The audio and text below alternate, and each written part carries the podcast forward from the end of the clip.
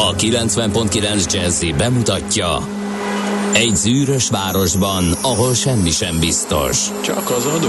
Mondom semmi. Ahol a kisbefektetőket senki sem védi meg a tőzsdei kilengésektől, és a sikátorokban leselkedik a kíméletlen hozamgyilkos. Csak négy férfi múlik a közbiztonsága. Hadnagy urak, merre vannak? A mindenre elszánt és korrumpálhatatlan alakulat vigyáz a rendre minden reggel.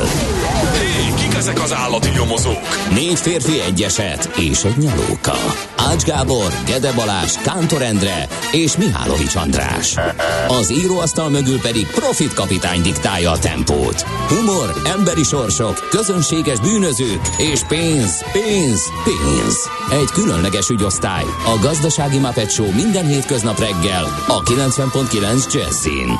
De is figyelj, ne csak a bárányok hallgassanak. De miért? Ha nincs pénzed azért, ha megvan, akkor pedig azért. Millás reggeli. Szólunk és védünk. Jó reggelt kívánunk, kedves hallgatók! Elindítjuk a mai millás reggelit is. Nem itt a, mondod. De, itt a 90.9 Jazzy Rádió április 21-én csütörtökön reggel fél hét után egy perccel, ahogy azt már tetszettek hallani. Itt van a Mihálovics András kollega. És itt van a Gede Balázs kollega is. Köszöntök én is mindenkit, jó reggelt kívánunk, 2022. április 21-e van, úgyhogy ehhez tartsa magát mindenki. 0 30 20 10 909, ez az SMS, WhatsApp és Viber számunk is, ezen pedig lehet kontaktálni. Nagy nap a ez a mai, készítő. nekem kérek szépen. Isten fél év után egynapos a fogam. Mert hogy Ezt tavaly... ünnepeljük akkor igen, igen, igen, igen. Beleírom a Írjuk bele, hogy az eseményekhez, hogy minek a napja ez. Igen. Hát figyelj ide, fél évvel ezelőtt haraptam rá egy erősebb izomzatú ramsztékre, ami hosszában félbe Az eltörte. erősebb izomzatú és a ráharapás szavaknál kicsit meghökkentem, hogy most egy önvallomás Nem, következik, nem, hogy valami virgoc fitness edző hölgy vett esetleg. I- Igen, aki azzal menőzött, hogy diót lehet Igen. Azon törni, de nem ez volt, hanem És tényleg, És tényleg, hanem az a húsdarab kezdve eltörte a fogam, és az a hosszas procedúra, gyökérkezelés. Én arról azt hittem, hogy az egy ilyen tuti, tuti eljárás, mert volt már életemben kettő. És fogták, kiszedegették az ideget, letömték, kész volt. Aztán itt most tapasztaltam meg ezzel az esettel kapcsolatosan, meg ott az orvosok, ahogy diskuráltak fölöttem, hogy ez ennek a kimenetele eléggé lútri, mert vannak ilyen egészen apró csatornák, ahol megbújhatnak idegek, amit nem lehet kipucolni, és egész egyszer sikertelen lesz a gyökértömés. Na, ez sikeres lett, de nagyon macerás, úgyhogy a lényeg a lényeg, hogy most már túl vagyok azon, már túl vagyok a felépítményen, és itt csattog a jó kis ez igen. porcelán a Nem számba. tudnám ugyanezt. Keresztbe kiszámoltam idefele jövet, két orvos, két asszisztens, két röntgenes és egy fogtechnikus dolgozott rajta. Úgyhogy hálával tartozom mindenkinek. Mi is hálával tartozunk. Hiszen Hogy ha nem lett volna eredményes, akkor nincs itt közöttünk Gede Balázs, és nem mondhatta volna el. Hát itt lennék, csak egy hiányzó. Életem a maga, magyar egészségügyben Igen, című igen, igen, kis igen. kupléját. 0 30 20 10 909. Már mondtad. Én meg azt mondtam, hogy április 21-e van, na? Na, igen. Eljött az a pillanat, amikor kiürül a fogkrémes tubus, ő azonban ragaszkodik hozzád, és még legalább 5 fognyomásnyi adagot elővarázsol valami titkos bugyorból, mindig ez van.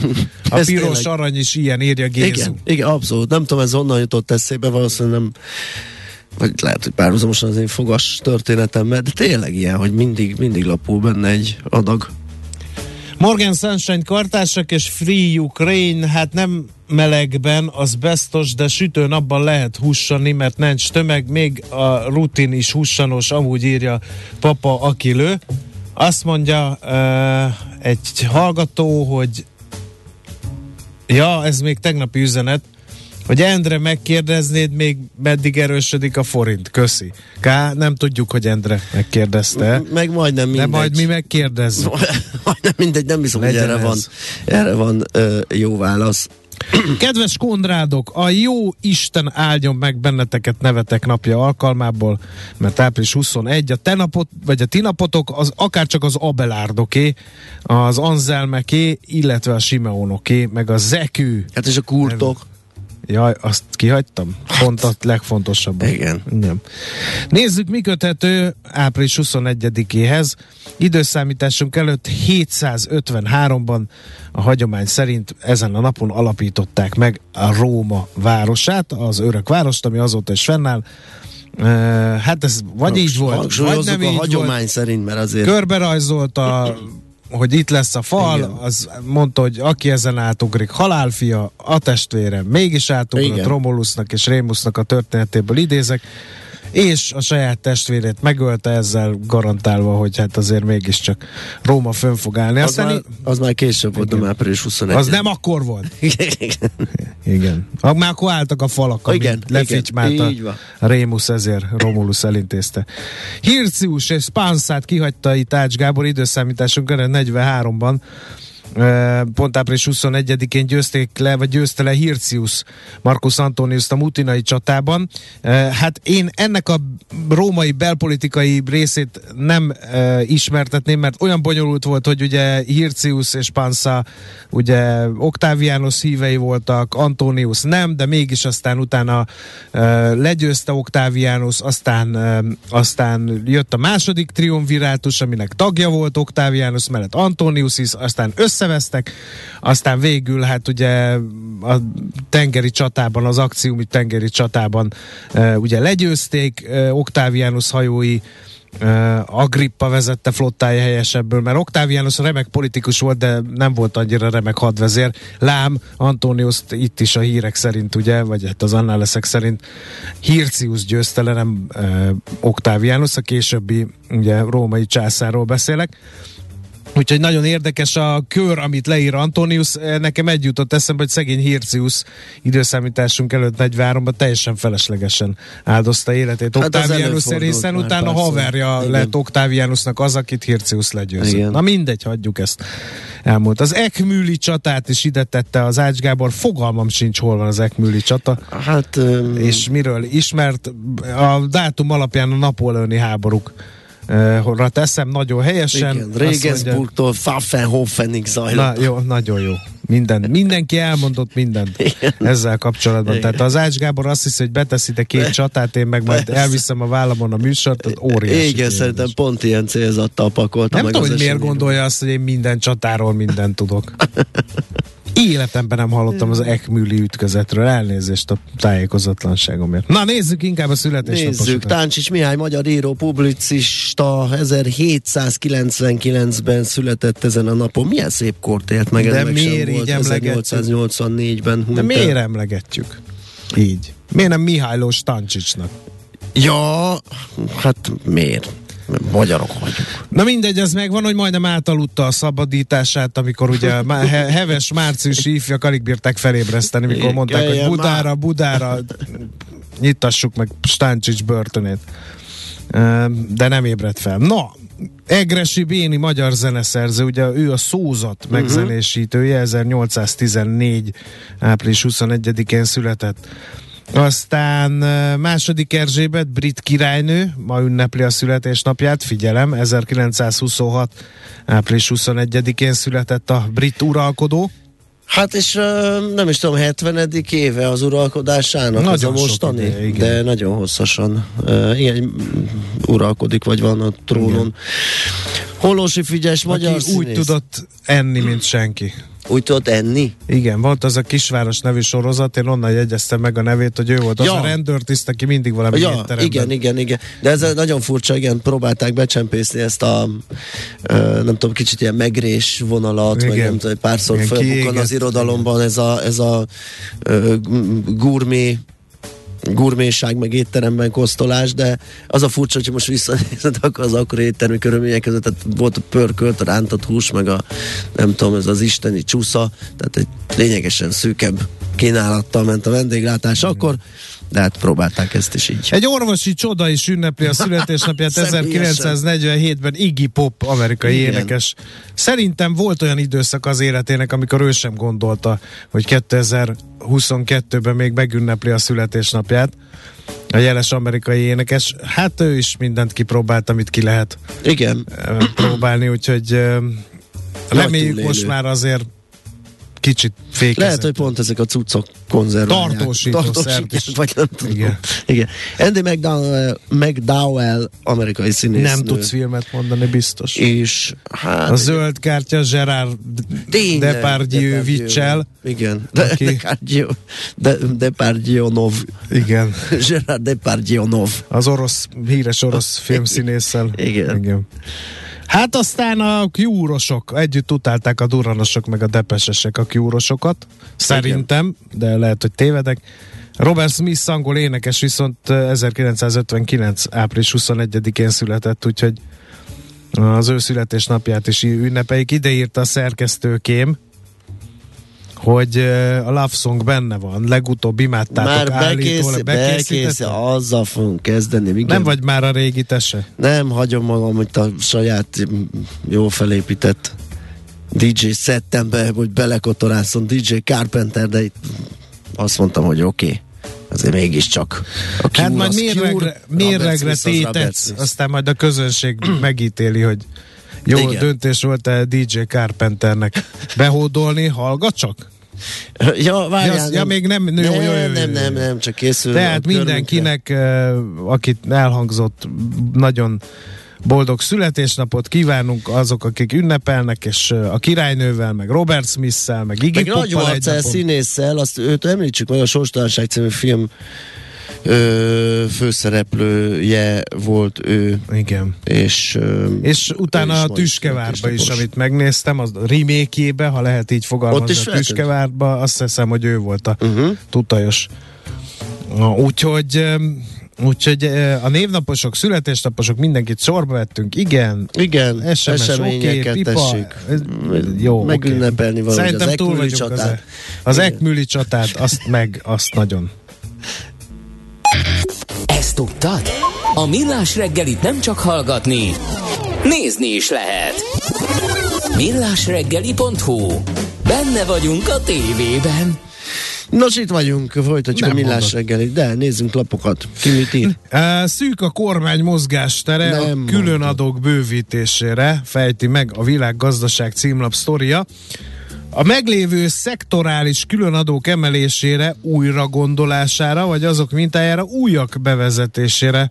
Látják a legnagyobb esélyt a végé, végé által megkérdezett szakértők annak kapcsán, hogy a miniszterelnök közölte a 2010-es időszakhoz hasonló speciális multikat vagy másokat terhelő adók attól függően válhatnak szükségessé, hogy az Európai Unió képes-e megfékezni az energiárak növekedését. A korábban kivetett különadók ugye a bankok mellett az energiaszektorra, a telkó cégekre, a kiskereskedelmi ágazatra vonatkoztak, tehát szűk a mozgástér a bővítésre amely ráadásul e, egyre nagyobb részesedést magának tudó nemzeti tőkét is érzékenyen érintheti. Az elmúlt időszakban jobban prosperáló szektorok, mint az ingatlanfejlesztés, e, és a magánegészségügy, a gyógyszer és az építőipar, valamint a távközlési szektor megadóztatása kerülhet szóba a lap cikke szerint. Aztán itt van a húsvéti e, első szám, arról, hogy a magas árakon is bevásároltunk el, kedves magyarok vagy nem. Az élelmiszer kereskedelemben a drágulás ellenére kedvező volt a húsvét. Számos György, az Országos Kereskedelmi Szövetség főtitkára mondta el megint csak a világgazdaságnak. Árérzékenyek voltak a fogyasztók, a magas infláció hatására azonban még inkább válogatnak. Azoknál az árucsoportoknál, ahol az átlagot jóval meghaladja az áremelkedés, előfordul, hogy kisebb mennyiséget helyeznek a kosárra, vagy kosárba, illetve helyettesítő termék után néznek. A többség elégedett a húsvéti forgalommal, a mérleg nyelve a nem hagyományos csodálom. üzletek felé billent a webáruházakkal szemben. Azért mégis Egy csütörtökön be kellett ugranom, uh, akkor már nem kellett nagy bevásárolni, valami hiányzott, hát öreg. Figyelj, úgy le volt fosztva, Igen. olyan üzlet, és több helyen is voltam én is ugyanezért. Hat, hat körül mentem le, mert mondom, biztos marha sokan lesznek. Hatkor is marha sokan voltak, csak akkor már áru se volt. És mondom, mindegy, majd ö, ugye szombaton, hát itt nyilván már mindenki itt van, akkor szombaton majd nem lesz, de De ott volt mindenhol, és Mindenhol. egy valami lehetett, egy valamit lehetett kapni mindenhol, kinder tojást. Észrevetted? Azt nem vásárolták fel. Hát igen, Ugye az, az említett okok miatt. Mostanában az kerül, kerülik, ugye meg poénkodás tárgya, nem tett jót a cégnek és a terméknek az a kis fiaskó a legutóbb. Igen. Nos, napi.hu a piac gyorsan felejt az ukrajnai háborúnál is jobban félnek valamitől. Itt a befektetőkről van szó, és már nem a háborús para az, ami elsősorban aggasztja a befektetőket, hanem az, hogy a jegybankok nem húzzák-e túl a féket. Itt gondolhatunk a Fedre például, mert az LKB még bakarózik, hogy egyáltalán mikor mm, szigorítson. És hát természetesen az infláció és a, és a gazdasági lassulás az, ami, ami a recessziótól való félelem, ami paráztatja a befektetőket. Persze ez nem, egyébként nem teljesen független, főleg itt a kontinensen ugye az orosz-ukrán háborútól, és az ezzel járó energiaárrobbanástól, meg, meg, meg mindenfélétől de a fő fókusz most a, a gazdasági visszaesés és a, és a jegybanki lépések. Napi.hu foglalkozik ezzel.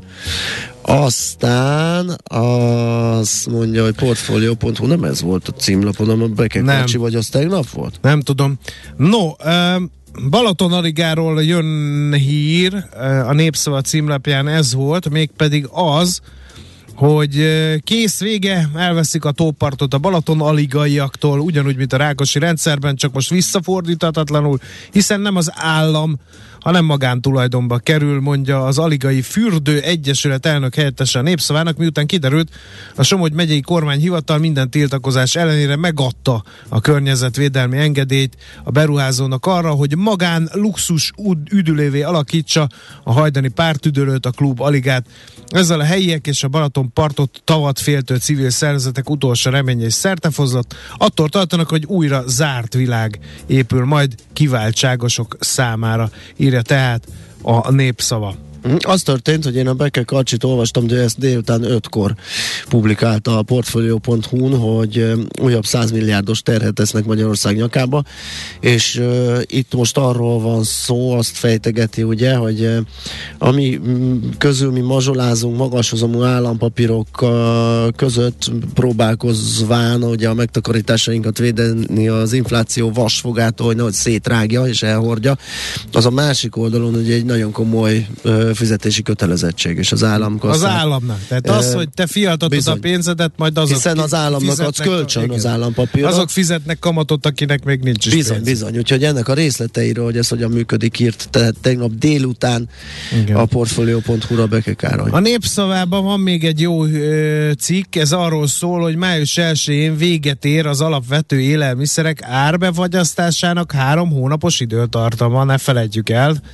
A Mikor kormány ér véget? május 1 Május 1-ével. Uh-huh. Laskó György Agrár farhát szerint ára. szinte kizárt az árak teljes felszabadítása, azt ugyanis a nagyfölényel megválasztott régi új kormány belpolitikai okokból nem engedheti meg magának, hogy az árbefagyasztás ideje alatt figyelem 30-40 százalékkal megugrott szabadpiaci árakat ráengedje a fogyasztókra.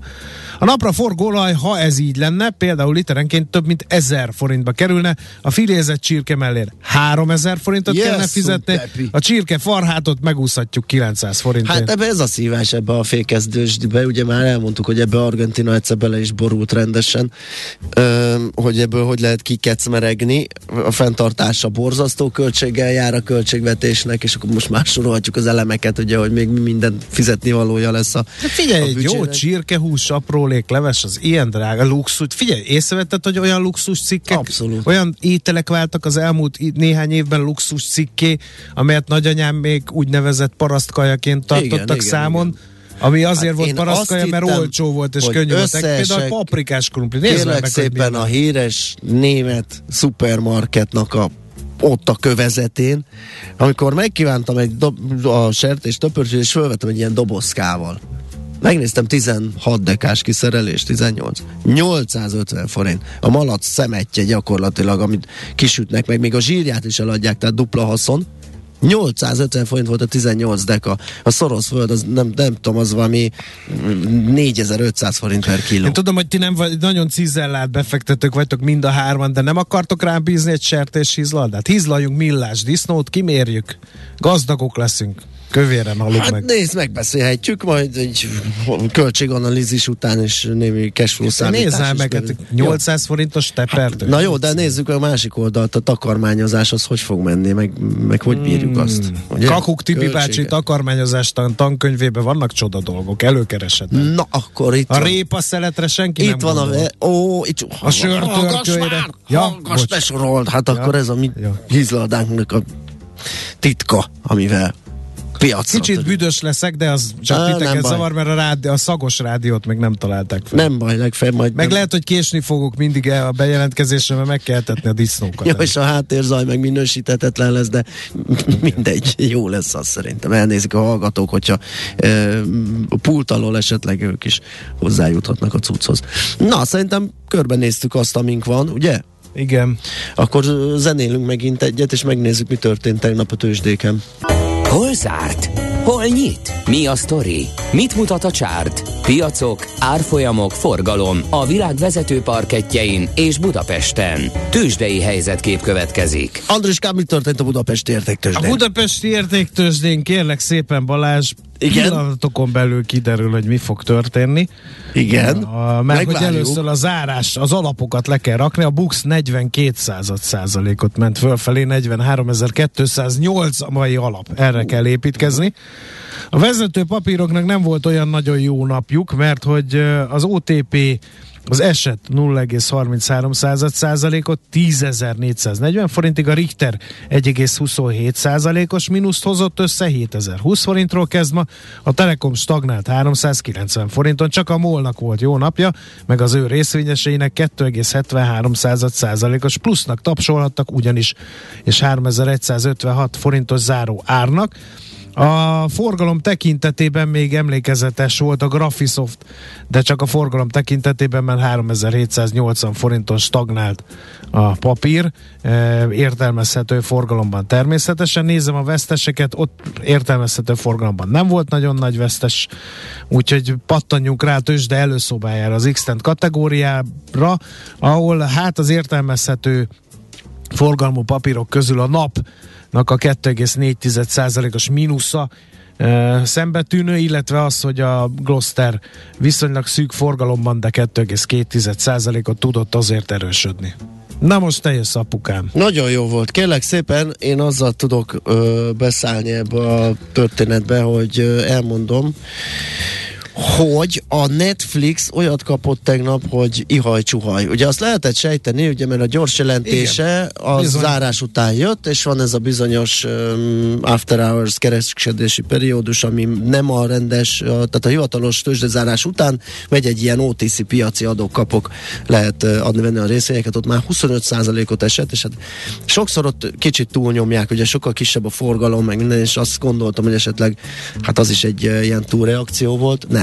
Tegnap a rendes kereskedőből 35%-át elveszítette a, az árának a Netflix. Ugye ott az a mögöttes történet, hogy vártak a gyors jelentésben egy két és fél milliós uh, előfizetői szám bővülést az elmúlt negyedében, és jelentett 200 ezeres csökkenést. Tehát nem És, kevesebb. és ugye bejelentették, hogy lehet, hogy szakít az üzleti modell, és jönnek a reklámok, na az szerintem Igen. még nincs is benne ebbe az igen, árban. igen, igen. Úgyhogy gyalázatos napja Én volt. lehet, hogy lemondom, ha ezek elkezdenek reklámozni. Én azért menekültem meglátjuk. Oda, hogy igen, ne, ne igen, a mozi most. csatornát azért szeretjük, ugye, mert sokszor nem, mm, ott nincs reklám, vannak promók, ugye a saját ö, műsoraik promóciója, de azt gondolja az ember, hogy az előfizetési díjért mentesülhetsz a reklámok alól. Hát ez mm, biztos, vagy nem biztos, a legjobb út, amiben ők gondolkodnak, de majd meglátjuk. Na szóval a, a Netflix esett egy nagyot, egyébként a másik véglet az meg az IBM, ami egy marha nagyot ugrott, az kicsit lomhább, mint a technológiai papír, tőle azért eléggé ritka, hogy egy ennyi, ez 129-ről 138-ra az egy 10 dollár, hát az egy 9-8 százalék, e, úgyhogy azért nem tudom pontosan, mely csártot nézek, és nincs mellette százalékos elmozdulás.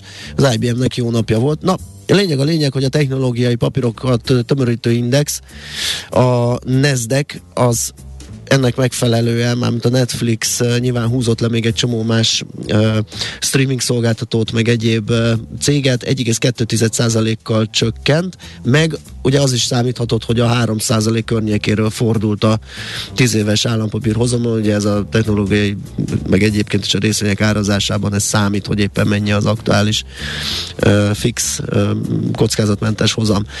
Úgyhogy mindennek az eredője lett ez az 1,2% mínusz 6 Nasdaqben, 6 század százalékkal, tehát egy árnyalatnyival csökkent az S&P 500, a Dow Jones viszont emelkedni tudott 7 százalékkal. És ha megnézzük, hogy mit csinált Európa, még azelőtt, hogy bezárt volna Amerika, ugye ott a nyitásban, meg az európai zárásban van némi átfedés. Hát azt látjuk, hogy a gyakorlatilag pluszok. A frankfurti DAX az másfél százalékkal emelkedett, London 4 százalékkal, a Párizsi Kakaron 1,4 százalékkal, a legnagyobb európai cégeket tömörítő Eurostox 50 az 1,7-tel, azt hiszem ez mond el nekünk a legtöbb mindent, mert sorolhatnánk tényleg nem nagyon látok európai piacot, ami, ami pirosban zárt volna. Tőzsdei helyzetkép hangzott el a Millás reggeliben. Itt van velünk Tari Bolya, szia, jó reggel! Jó reggelt, sziasztok! Mi a helyzet? Azon gondolkodtam, hogyha sokáig hallgatom a tőzsdei híreket, akkor egy idő után meg fogom érteni az egészet. Persze. Ez így Szóljál, Az a, baj, az a baj, hogy amikor nem én vagyok a hajnalos reggeles hírolvasó, olyankor előfordul, hogy ilyenkor még alszom. Előfordult olyan, hogy nem hallgattad a tőzsdei A tőzsdei, előfordult. Bevallom őszintén. A Ez kérdés, a kérdésedre Valamit te magad válaszoltál, ugyanis azt mondta, hogy arra volt kíváncsi, hogyha sokáig hallgatja, akkor érteni fogja. De mivel nem hallgatja sokáig, mint kiderül, Igen. Hát ezért így, nem Azért, fogja. azért időnként meghallgatom. így nagyon sok időbe fog telni, mire Igen. Nagyon korán lesz van. valami. Lesz-e szó a hírekben az inflációról?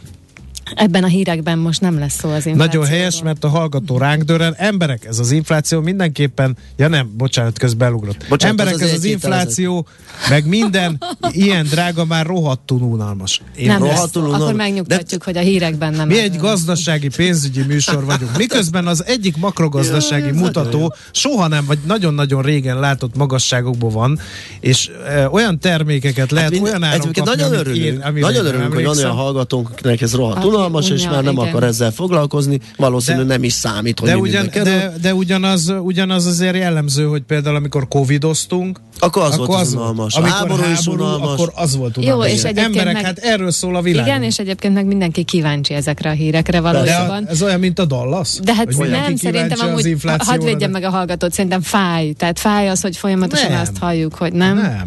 De én ezt nem értem soha. Tehát ezekkel azért foglalkozunk, meg én azért keresek ilyen híreket, vagy azért szeretem hallani, mert ez az életem Hát ez része. az élet, és ettől és nem szeretnék, mint tájékozott, egy persze. ostoba struc létezni Persze. homok alatt. Tehát Persze. mai műsorunkban például Vagy megtudta, a, aki kagylózott, hogy ne lepődjünk meg az 500 forintos 15 dekás sertést. Például meg elmondtuk, hogy az, ami neki jó, mert magas kamata van az állampapírnak, az fáj az államháztartásnak. Ezeket kell tudni, mert különben meglepetésszerűen fognak Abszolút. érni dolgok, és mi azért vagyunk, hogy Hát igen. ezeket az információkat megosszuk, és hogy a hallgatók tájékozódhassanak. Úgyhogy hát jó, lesz még infláció. Sajnos Lesz. nem tudom megvigasztalni a kedves a hírekben viszont De akkor mi legyen? most szó. A ringlispél piac? Az például nagyon jó. Nem ígérem, hogy most Az egy nis Feltárni. terület, viszonylag keveset foglalkozik vele a média, úgyhogy Na, szerintem ugye. azzal Na, nagyot mennénk. ilyesmivel kell foglalkozni, igen. Na jó, nézzük Na, meg akkor Tari Bolya, mivel foglalkozott, amikor a híreket összeállított a piacon És még belül. nem tudta, hogy Kiderül. mivel nem szabadna foglalkozni. Igen. Az ő hírei után jövünk mi vissza a millás reggelivel. A reggeli rohanásban könnyű szemtől szembe kerülni egy túl szépnek tűnő ajánlattal. Az eredmény krétával körberajzolt tetemes összeg. A tethelyen a gazdasági helyszínelők, a ravasz, az agy és két füles csésze és fejvállalakzat. A lehetetlen küldetés megfejteni a Fibonacci kódot. A jutalom egy bögre rossz kávé és egy olyan hozamgörbe, amilyet még Alonso Mosley sem látott. Millás reggeli, a 90.9 Jazzy Rádió gazdasági mapetsója. Vigyázat! Van rá engedélyünk! A Millás reggeli fő támogatója a Superautomobil KFT, a Schiller Auto család Lexus Pest márka kereskedése Újpesten. Schiller Auto család. Autók szeretettel. Köszöntjük a kedves hallgatókat, megyünk tovább a Millás reggelivel, itt a 90.9 Jazzy Rádió. Miálló Csodrással. És Gede Balázsal, meg a 0 30 20 10 909-es SMS, WhatsApp és Viber számmal is. Azt írja az egyik hallgató, hogy Balaton Aliga a Balaton Aligaiaké, illetve egy másik hallgató azt írja, hogy Csopakon is hasonló a helyzet, mint Aligán, ingyen már nem lehet a partra lemenni. Óriási fogyasztói bázis kezd körvonalazódni annak kapcsán, hogy mondtam, hogy most, hogy ilyen drága lesz, meg drága a disznóhús, fogjunk mi is hízlalásba stábilag. Engem kivonnának a frontvonalból, hogy megtermeljem a a, a hozzávalókat. A millás disznó mennyi idő alatt lesz vágásérett? Mint a millás bögre elkészülte? Igen, uh, fájó pontra köszönjük, tapintett. Köszönjük, igen. sajnos igen, ezt megérdemeltük. Medve Hentes úrtól rendel egy kis kalbászt már most, nehogy lemaradjak, írja Löpapa. A Millás Izlandában Miss Röfi mondja majd a híreket, miután a műsorvezető röfög visít izgalmában. Mi lesz ebéd a hízlaldában? Hát azt nem fogjuk megmondani, mert az én titkos takarmányozási elképzeléseimre nagyon helyesen rávilágított Gede Balázs, hogy azt ne lőjük el. A disznó telepről is mindenképpen legyen webkamerás, vasvillára támaszkodós bejelentkezés. Ezt esküszöm egyszer megcsinálom. Igen. Kell keresni nem, valami nem, jó hízlaldást, és onnan hát, egyszer az igen. életbe egyszer egy Mihálovics gazdát. Mit szólsz hozzá? Igen, engem egyre jobban izgat ez, mert és akkor mi bontanánk a malacot, és akkor én olyan karajt kapnék, ami császárláncos, papszeletes, azt lehet jó szaftosan megsütni, grillezgetni, Hát figyelj, ez egy nem rossz koncepció, szerintem ezen dolgozunk. Közben mondjuk el, hogy 0630 20 10 909 SMS, WhatsApp és Viber számunk ez, és remélhetőleg jöttek ide útinformációk is. Budapest legfrissebb közlekedési hírei, itt a 90.9 jazz No, hát kérem szépen egyelőre pőrén állunk itt, ha a hallgatók SMS-eiből akarunk közlekedési rovatot falazni, de szerencsére itt van nekünk a Budapesti Közlekedési Központ hírcsokra, amely hát elég rossz híreket tartalmaz. Baleset történt a Budai alsórakparton, és emiatt útszűkületre lehet számítani a Petőfi hídnál, illetve baleset történt az Egér úton kifelé a Péterhegyi útnál a külső sávban, a Kerepesi úton pedig sávlezárás van befelé a Hungária körút után csak a belső sáv járható, egy meghibásodott jármű foglalja ott a helyet. Én azzal tudok szolgálni az Utinform oldaláról, hogy zajvédő falat építenek az m 0 autóút keleti szektorán Pécel térségében. Az m 0 autópálya felé vezető oldalon az 51-es és 52-es kilométer között a leálló sávot lezárták, a forgalom pedig két szűkített sávon halad. Fontos, hogy lezárták az 52-es élő Péceli csomópontban az M3-as autópálya felé vezető felhajtó ágat is. Az M3-as és M31-es autópályák felé autózóknak táblákkal jelölt terelőúton, Rákos Csaba új telepen keresztül a Péceli út, Tarcsai út útvonalon lehet felhajtani újra az M0-ás autóútra. Budapest, Budapest, te csodás! Hírek, információk, érdekességek, események Budapestről és környékéről. Időről időre a magyar sajtó gondol egy nagyot, és megnézi, hogy mi a túróért vannak beléptető kapuk a Deák téren, mikor és nem használják őket, és még meddig, és egyáltalán most épp a Telexnek tűnt ez fel újra, illetve a népszava De soha létre nem hozott elektronikus jegyrendszer mellé épített, soha nem működő deáktéri léptető kapuk még meddig fognak működni. Hát állítólag még egy darabig biztosan be kell fejezni először a metró felújítási munkálatait, mert valami rém komplikált és összetett az állomás feladat. födémjének eredeti állapotban történő visszaállítása olyan összetett műszaki feladat, mert a jelenlegi felújítás az kapcsolódó utasforgalmi korlátozások idején nem kivitelezhető, ezért vannak még ott. Mert Értjük? a födém, nem. A födém és a beléptető kapu, hogy kapcsolódik. Hát lehet, hogy ha alulról is fúrnak, meg felülről is, az nagyon veszélyes. Ne. Nem tudom, én így interpretáltam. Uh-huh. Hát jó, hát higgyük el, mert hogy nem vagyunk műszaki szakik, tehát biztos van valami kapcsolat. Most nézegetem ezt a képet, itt állnak ezek a fém póznák, meg üvegajtók, simán lecsavaroznám és elvitetném, úgy, hogy a födém ott marad. Egy viszonylag szerény összegér. Egyébként per van a kapukkal kapcsolatban. 2021-ben benyújtották a keresetet a Nemzetközi Kereskedelmi Kamara választott bírósághoz a meghiúsult jegyrendszer kapcsán a kivitelezővel szemben a Scheiten Bachmann GmbH-val. Ez nem kevés pénzre szerződtek, hallott 91 millió euró, ami 28 milliárd forint. A ítélet 2023-ban lesz. Nos, hát akkor ez volt az egyik. Aztán e, aztán, aztán a Városliget projektről is lehet ugye hallani. Most Ez az most a újabb mondás, lendületet kap, újabb igen. lendületet kap, igen, hogy be lesz fejezve az eredeti elképzelések szerint. Akkor ott minden megépül. Akkor az a húzavona, hogy akkor nem lesz atlétika VB, ha nem állítják le a ligetet, az ma fú. Hát az ezek szerint igen. Um, azt mondja, hogy próbálom a lényeget ki mazsolázni, hogy mire föl lobbant föl megint ez a történet. Ugye három építkezés szünetelt eddig ez az új Nemzeti Galéria, a Magyar Innovációháza és a Városligeti Színház. Ez volt kérdéses, hogy meg lesz-e, és um, um, úgy látszik most gyakorlatilag a teljes projekt úgy, ahogy van, kivitelezésre kerül. Egyelőre így állunk. Onnan jött az egész, hogy Orbán Viktor a választások Akkor, után egy igen, nemzetközi az sajtótájékoztatón azt mondta, úgy gondolom, hogy ezt a kérdést a választás eldöntötte, lesz, úgy valósul meg, ahogy azt elgondoltuk. A Városliget projektről uh-huh. kérdezték ugyanis. Jó, meglátjuk majd a folytatást.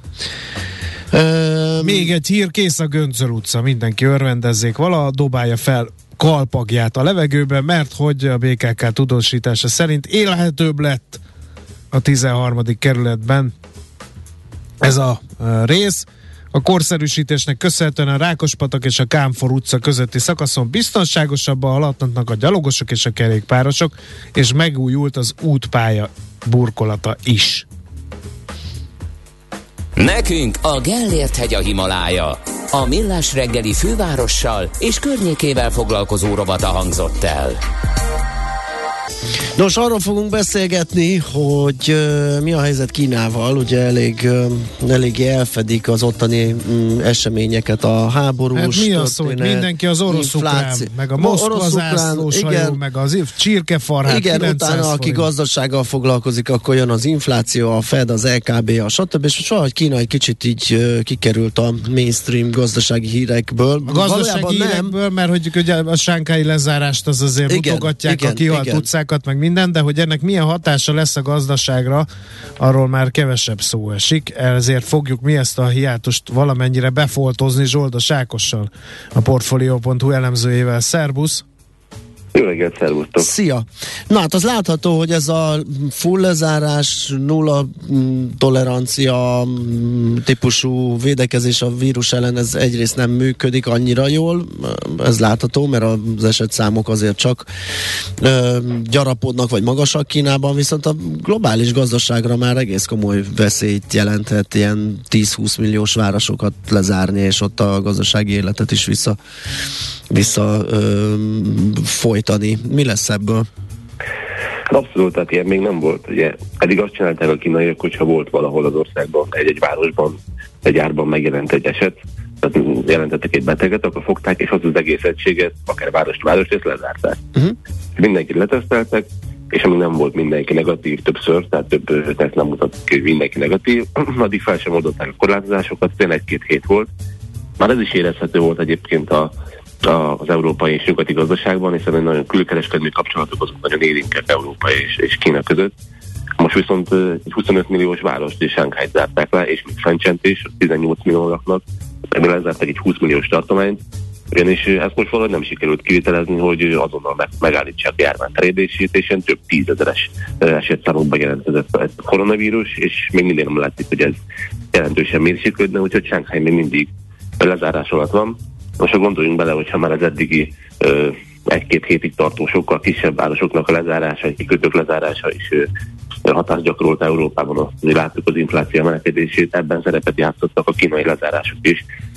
Hát akkor milyen hatása lesz annak, hogy most gyakorlatilag Kína GDP-nek a 20%-a lezárás alatt van, és nem engedik a, a gyárakat termelni, a szolgáltató egységeket kinyitni, úgyhogy ez hát ezzel komoly, komoly hatást gyakorolhat majd Európában is. És nem csak a, a, a gyártó kapacitások vannak lezárva, hanem a kikötő, ami ugye meg az áru, világ áruforgalmának jelentős részét bonyolítják Sánkhájon keresztül a világkereskedelmnek a jelentős részét, és én láttam ilyen műholdas képet, hogy minden hajót egy ilyen piros vagy zöld pöttyel jelöltek, aki várakozik a sankályi kikötőnél, és már nem látni a tengert, annyian várakoznak ki, vagy berakodásra arra felé. Igen, a kikötőkben is úgy működik, hogy, hogy a hajók személyzetét, vagy a kikötő személyzetét is le kell tesztelni, hogyha találnak koronavírus fertőzöttet.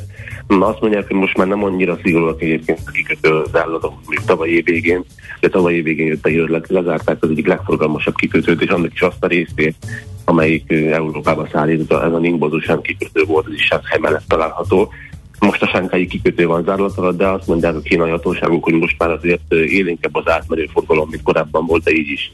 És több száz hajó várakozik a dél-kínai partok mellett. Nagyjából olyan 10 és 30 százalék közötti az egyes kikötőknek a, a forgalom visszaesése. Tehát ilyen mértékű késésekkel számolhatunk. És akkor nem csak az a probléma, hogy a végtermékek nem érkeznek meg Kínából, én most arra gondolhatunk, hogy mennyi, mert kütyűt vásárolunk Kínából, telefonokat, stb. De itt fontos kritikus köztes termékekről is van szó, amik az európai gyártásban nagyon fontos szerepet játszanak. Tehát most a kínai zárások miatt akár az európai autógyárak is hetkéséssel állíthatják elő az autókat, vagy az elektronikai cikkek is, amik Kínából várnak félvezetőket, illetve különböző akatrészeket, azok Európában is késéssel gyárthatnak, úgyhogy ez egy komoly probléma lesz majd a következő hetekben. A kérdés tehát akkor az, hogy felhagy-e, van-e arra mutató jel, hogy Kína felhagy az zero covid politikájával, mert az az igazság, hogy amiket most elmondtunk, az nekik ugyanúgy fáj, mint a világ többi Ott részén. helyben is, tehát nem csak a globális gazdaságot fogja vissza, hanem az amúgy sem túl acélos, már mint a korábbiakhoz képest, hogy amikor hallhattuk a kétszámjegyű növekedési adatokat, az már nincsen Kínában sem, úgyhogy azt, ami van, azt is visszafogja ez a zero covid politika, tehát hogy oldhatnak-e ezzel, van erre kilátás?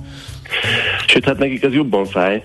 Ugye az ipari termelést azt még meg tudták oldani úgy, hogy bizonyos buborékokat hoztak létre a különböző gyártelepeknél, az megoldható volt, tehát azt mondták, hogyha az a különböző vállalat az meg tudja oldani, hogy mondjuk a elszállásolja és utaztassa a munkavállalókat úgy, hogy nem érintkeznek senki máshol, akkor folytathatják a termelést. Tehát ez a különböző becslések szerint nagyjából a vállalatok 40%-a ezt legalább részben meg oldani. Tehát az ipar kiesése most egyébként nem tűnik olyan drasztikusnak, sokkal nagyobb, mint korábban bármikor, hiszen kiterjedtebbek a lezárások, de egy-egy egységre vonatkozóan azért van valamilyen korlátozott mértékű termelés. És az eddigi márciusi adatokban az látszik, hogy a szolgáltató szektor sokkal nagyobb ütést kapott. 2020 március a februári óta, ugye, amikor Kínában megjelent a koronavírus, és gyakorlatilag hát majdnem az egész lezárták, akkor láttunk utoljára olyan kiskereskedelmi adatokat, illetve beszerzési menedzserindex adatokat a szolgáltató szektorból, mint amiket most látunk. Tehát kínai belső fogyasztás az bizony nagy ütést fog kapni. Hát nyilván ennek is lesz hatása Európában, hiszen mi is rengeteg dolgot exportálunk oda, tehát az Egyesült Államok is. Ezt mindig meg fogjuk érezni, de elsősorban a kínai gazdaságban, amelyik megérzik. Különböző beszélések szerint nagyjából most már most 1 százalékból veszítettek el az idei növekedésből, és hát 4-5 százalék körül növekedhetnek idén.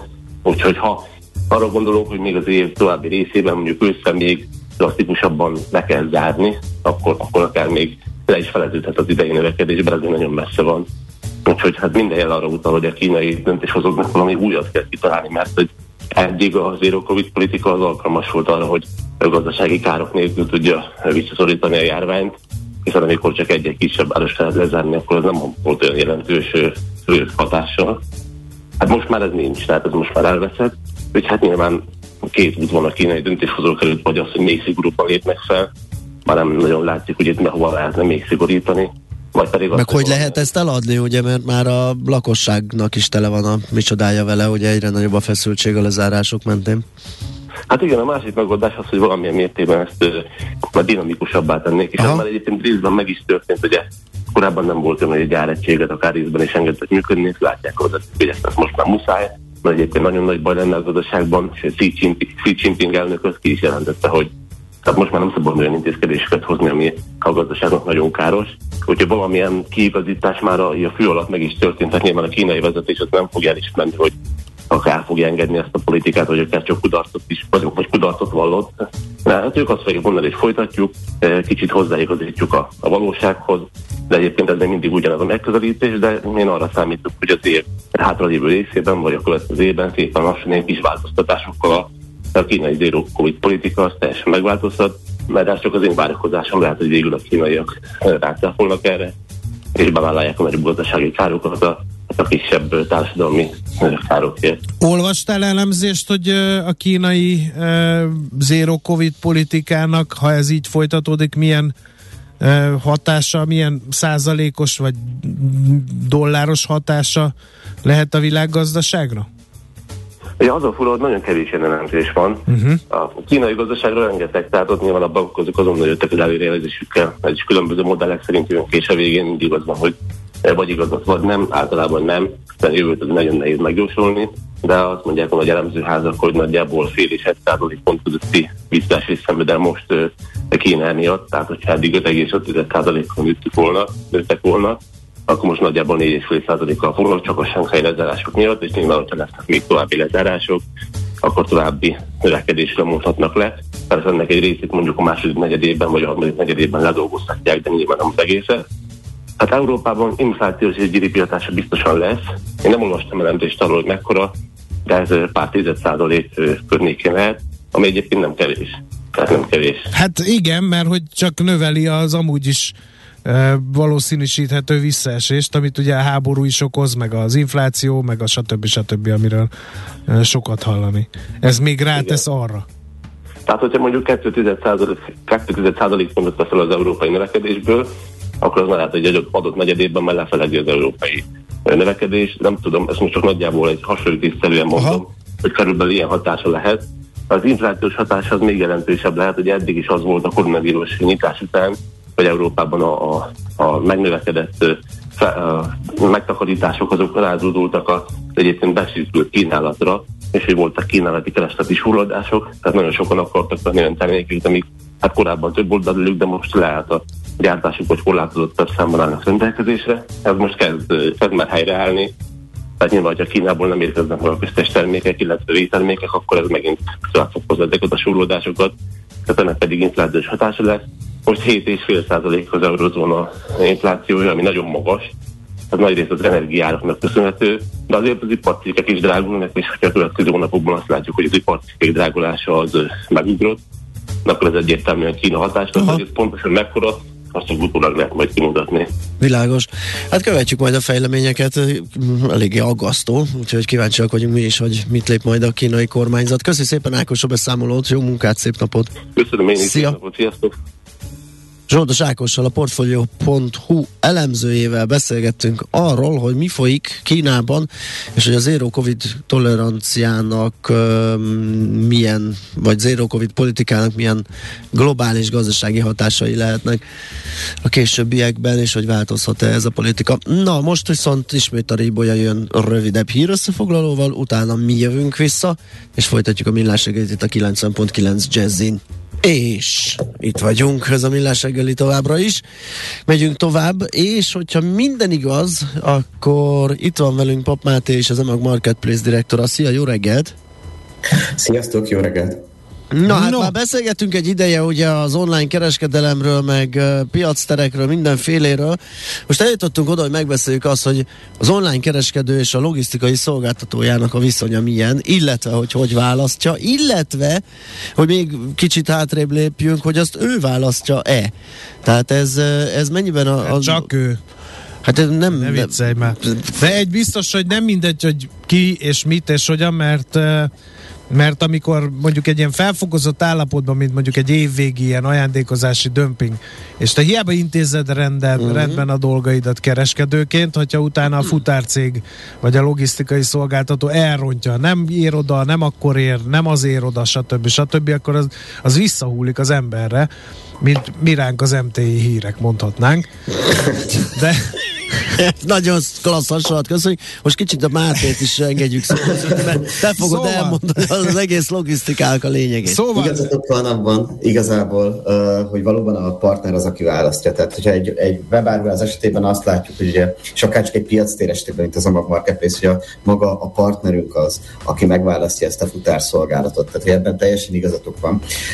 Ugyanakkor például egy piactér esetében, amit mi látunk és amit mi teszünk is, az nem más, mint hogy futárszolgálatokat is behelyezünk a marketplace kis ökoszisztémájában. Pontosan az- azért, hogy már a partnerek, amikor csatlakoznak, és ugye olyan partnerek is megjelennek piactereken, akik lehet, hogy még most teszik meg az online lépcső felé igazából, vagy az online értékesítés felé az első lépcsőfokokat. Ezekben az esetekben ugye ők már is kapnak egy olyan potenciális futárszolgálattal való együttműködést, aki már be van csatornázva egy marketplace modellben, ezáltal pedig egy magasabb vásárlói élményt tud adott esetben elérni. Egyébként arra van-e felmérés, hogy egy átlag magyar vállalkozás mely online csatornákat használja arra, hogy termékeit értékesítse? Melyik a legnépszerűbb? Magá, magát intézi, felmegy a népszerű közösségi oldalra, vagy ilyen apró hirdetési portálok, vagy mindez együtt? Igazából ennek egy ilyen mixe, ahogy mondod, mindez együtt. Azt láttuk, hogy például egy ö, gyakorlatilag egy magyarországi webshop, aki elindul, vagy nem is csak webshop, egy vállalkozás, aki elindul az online felé, ők azért 80-85%-ban rendelkeznek saját webshoppal, tehát általánosságban el lehet mondani, hogy ez az elsődleges csatornájuk mondjuk az offline megjelenés mellett, az online területén. Emellett a legnépszerűbb az az, hogy létrehoznak egy Facebook oldalt, és megjelennek egy, egy a közösségi médiában leginkább a Facebookon, és lehet emellett mondani azt, hogy megjelennek, megpróbálnak megjelenni piactereken, és ebből azt látjuk jelenleg, hogy gyakorlatilag az EMA Marketplace a legnagyobb magyarországi piactér, tehát mondhatni azt, hogy itt jelennek meg, és ezt az extra csatornát használják. Tehát saját webshop online felé, eh, marketplace modell és a Facebook. Gyakorlatilag ez a három legjellemzőbb jelenleg. Még a logisztikai szolgáltatóknál maradva, ez mennyire jellemző, hogy öm, rögtön beválik az első, amit választanak, mennyire látjátok azt, hogy mondtad, hogy nektek is be van csomagolva oda egy jó pár szolgáltató, hogy ö, azért megy a cserebere, mert az egyikkel dolgozott, nem tetszett, átmegy a másikhoz, tehát ugye az elégedettsége a kereskedőknek milyen? Igen, és ez uh, leginkább uh, úgy történik, hogy gyakorlatilag egy adott vállalkozás több futárszolgálattal is dolgozhat együtt. Ugye teljesen más futárszolgálattal szállítatja mondjuk a nagyobb termékeit, és egy másik uh, szolg- futárszolgálattal szállítatja mondjuk a kisebb termékeit. Ami egy újdonság, hogy megjelent a piacon, a csomagautomata is Aha. egy, egyre inkább, és gyakorlatilag ugye például az EMAG Marketplace esetében is ott van az EMAG által biztosított EasyBox lehetőség, amely pedig egy harmadik szolgáltató felé is adott esetben elkezdte elterelni a vállalkozásokat, hiszen azt látjuk, hogy a csomagautomatákat nagyon-nagyon kedvelik az ügyfelek, és eznek a növekedése, hogy milyen mértékben rendelnek csomagautomatákban, mondhatni azt, hogy kilőtt az elmúlt hónapokban. És ugye, mivel e felé is nyitnak a, a vállalkozások, ezért már olyan szolgáltatót is keresnek, aki tudja vállalni azt, hogy csomagautomatákba is el tudja szállítani a rendeléseket. Az mennyiben, mennyiben más jellegű logisztika, mint a házhoz szállítás? Tehát, mert hogy azt mondod, hogy olyat is vállal, ehhez kell egy külön felkészülés, a, vagy apparátus, vagy egyéb infrastruktúra szolgáltatónak, nem a szállítónak? Így van, inkább ez az infrastruktúra a kérdés. Ugye jelenleg a magyar piacon lehet azt mondani, hogy a, a same day easy boxok, az EMAG easy boxok, amik a legnagyobb arányban már uh, elérhetőek. Uh, ez gyakorlatilag azt jelenti, hogy közel 500 darab van az ország területén már, már szétszórva, és ebből igazából mindenki meg tudja közelíteni. Maga a futárszolgálatoknak kell meglegyen ez a képessége és infrastruktúrája, hogy ezekbe a boxokba uh, szállítani tudjanak. És amit látunk, és pont ez egy nagyon-nagyon fontos válasz a kérdésedre talán, hogy a több mint 6000 marketplace partner, aki jelenleg értékesít például az EMAG Marketplace-en, már a fele ezeknek a partnereknek már gyakorlatilag már most is bekapcsoltatta, illetve már elindult abba az, az útvonalba, hogy ők EasyBoxot szeretnének használni, hiszen ők is észrevették azt, hogy adott esetben van olyan partner vagy marketplace-es vállalkozás, akinek mondjuk a rendelésének a fele már EasyBoxba kerül kiszállításra, hiszen az ő termékeit átlagosan ide rendelik a, a termé- az ügyfelek. Uh-huh. Egyébként az, hogy csereberéljék a szolgáltatót, vagy váltsanak logisztikai partnert, ez, ez mennyire jellemző? Pont amit említettetek, azt tudom mondani, hogy esetleg, amikor ugye az év végi dömpingre készülnek fel a vállalkozások, ugye ennek van egy előtervezése, tehát ez nem úgy történik, hogy itt adott esetben karácsony előtt vagy Black Friday előtt történnek ilyen nagyobb uh, átigazolások egyik futárszolgálattal adott esetben egy másikhoz. Viszont évközben ugye ezt mindenképpen mérlegelni kell, hogy az az adott futárszolgálat, akivel együtt dolgozunk, vagy együtt dolgoznak a partnerek, bírni fogja-e majd évvégén azt a megnövekedett csomagszámot, és gyakorlatilag ilyenkor érkezik meg valahol évközepén, vagy évelején a, a vállalkozás oda, hogy eldöntse, hogy ebben az évben is ugyanezzel a futárszolgálattal fog-e dolgozni, vagy pedig, ahogy említettem, több lábra áll adott esetben, és több futárszolgálattal dolgozik együtt, így valamilyen szinten megosztja a csomagokat közöttük, és adódhat az, amit az előbb említettetek, hogy, hogy ezzel is kikerülve a potenciális kicsit beszakadás részét az évvégi dömpingben, hogy nem egy futárszolgálatra bízza az összes csomagát, hanem adott esetben kettő vagy háromra is. Ezek a futárszolgáltak egyébként árban versenyeznek, vagy szolgáltatás minőségben, vagy, vagy mi jellemző a piacra? Mindenben is verseny versenyeznek, mondhatom ezt, viszont pont a GKI Digitálnak volt egy felmérése, ahol több mint 200 darab marketplace partner volt az, aki ugyancsak végigment ezeken a szempontok alapján, és, és visszajelzést adott számukra, hogy mi a legmeghatározóbb, amikor futárszolgáltat választanak, és igen, a legelső az természetesen az árverseny jött ki továbbra is, viszont ezt már azt követte, hogy mekkora a piaci súlya annak a futárszolgálatnak, pont miatt a biztonság miatt, amit, amit érintettünk az előbb. És egy harmadik faktorként érkezett meg igazából az extra egyéb szolgáltatási mód, mint például akár a csomagautomaták egy-egy futárszolgálat esetében. Jó, köszi szépen akkor, hogy benézhettünk egy kicsit a logisztikai hátterébe is a, a, az online shopoknak. Folytatjuk majd ezeket a beszélgetéseket. Neked további jó munkát, szép napot kívánunk. Köszönöm szépen. Szia, szia. Pap Mátéval, az Emag Marketplace direktorával néztük meg, hogy hogyan választ egy kereskedő logisztikai partnert, és mennyire elégedett vele. Itt vagyunk, itt vagyunk, megy a millás reggeli hallgatói üzenetekkel, szórakoztatjuk a többi hallgatót. Van olyan? Van, van egy csomó. Ö, azt mondja például D. Kartárs, hogy kis optimista. Jó reggelt, később indult a napja.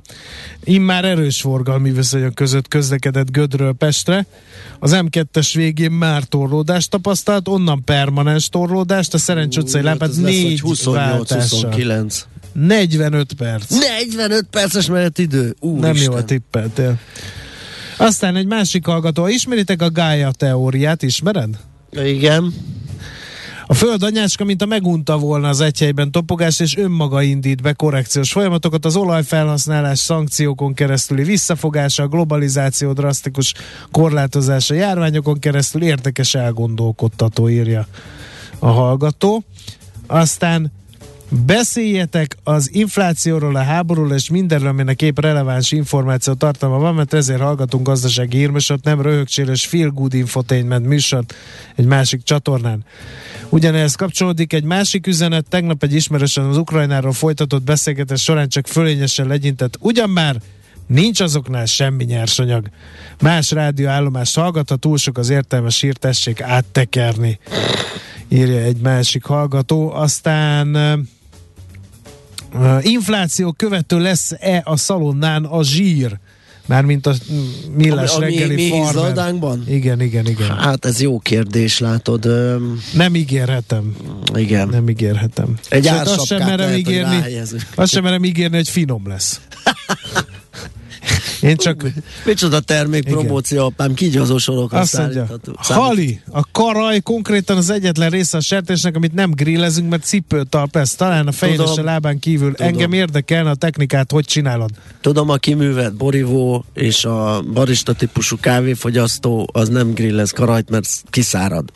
Én viszont grillezek, mert én nem vagyok ilyen kifinomult lélek, én szeretem a száraz húst, gyorsan sütöm meg, akkor nem szárad ki. Annyira, meg egy kicsit vastagabbra hagyom a szeletet, és ö, Ugyanez. Imádom, a- imádom a mások számára Ne, ehetetlenül tök- száraz cipő talpra gírezett Salátával én tökre szeretem, és amikor Én már is. nagyon megszáradt másnapra, akkor belevágom a salátával, akkor már nem is szeletelgetem meg rá, rákcsálom csak úgy, hanem akkor a saláta kapja meg. Engem nem zavar, de mondom, nekem az még nem az abszolút kiszáradás. Én egyébként megmondom, pont a csirkemell az, ami nekem a tipikus.